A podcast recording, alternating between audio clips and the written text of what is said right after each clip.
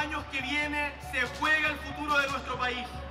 Por eso les garantizo desde ya que seré un presidente que cuide a la democracia y no que la exponga.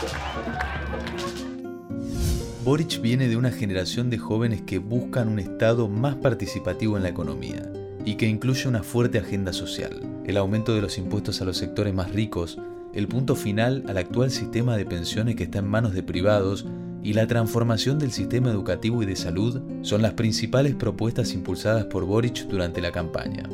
Pero para llevar adelante este plan económico, sí o sí necesita recaudar mucho dinero. El problema es que según los pronósticos del FMI y de otros organismos internacionales, Chile va a atravesar una recesión económica durante 2022. Un bajo crecimiento en comparación con el 2021 y la inflación más alta en las últimas cuatro décadas marcan un panorama muy difícil para lo que se viene.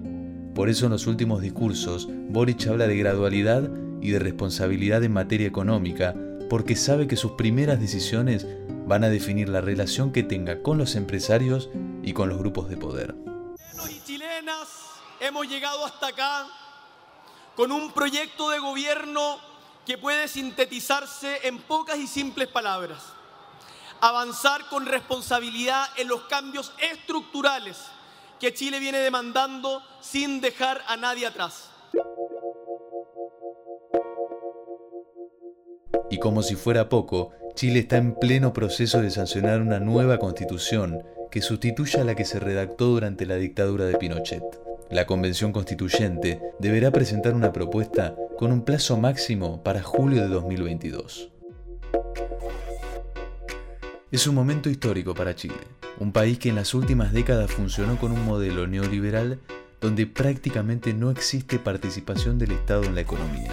Para muchos, considerado un éxito y un ejemplo de desarrollo, pero que en el fondo revela profundas desigualdades e injusticias con los sectores menos favorecidos. Boric, el ex líder estudiantil y representante de la nueva izquierda, tendrá el desafío de llevar adelante un plan económico que tenga en cuenta muchas de las demandas del estallido social que empezó en octubre de 2019.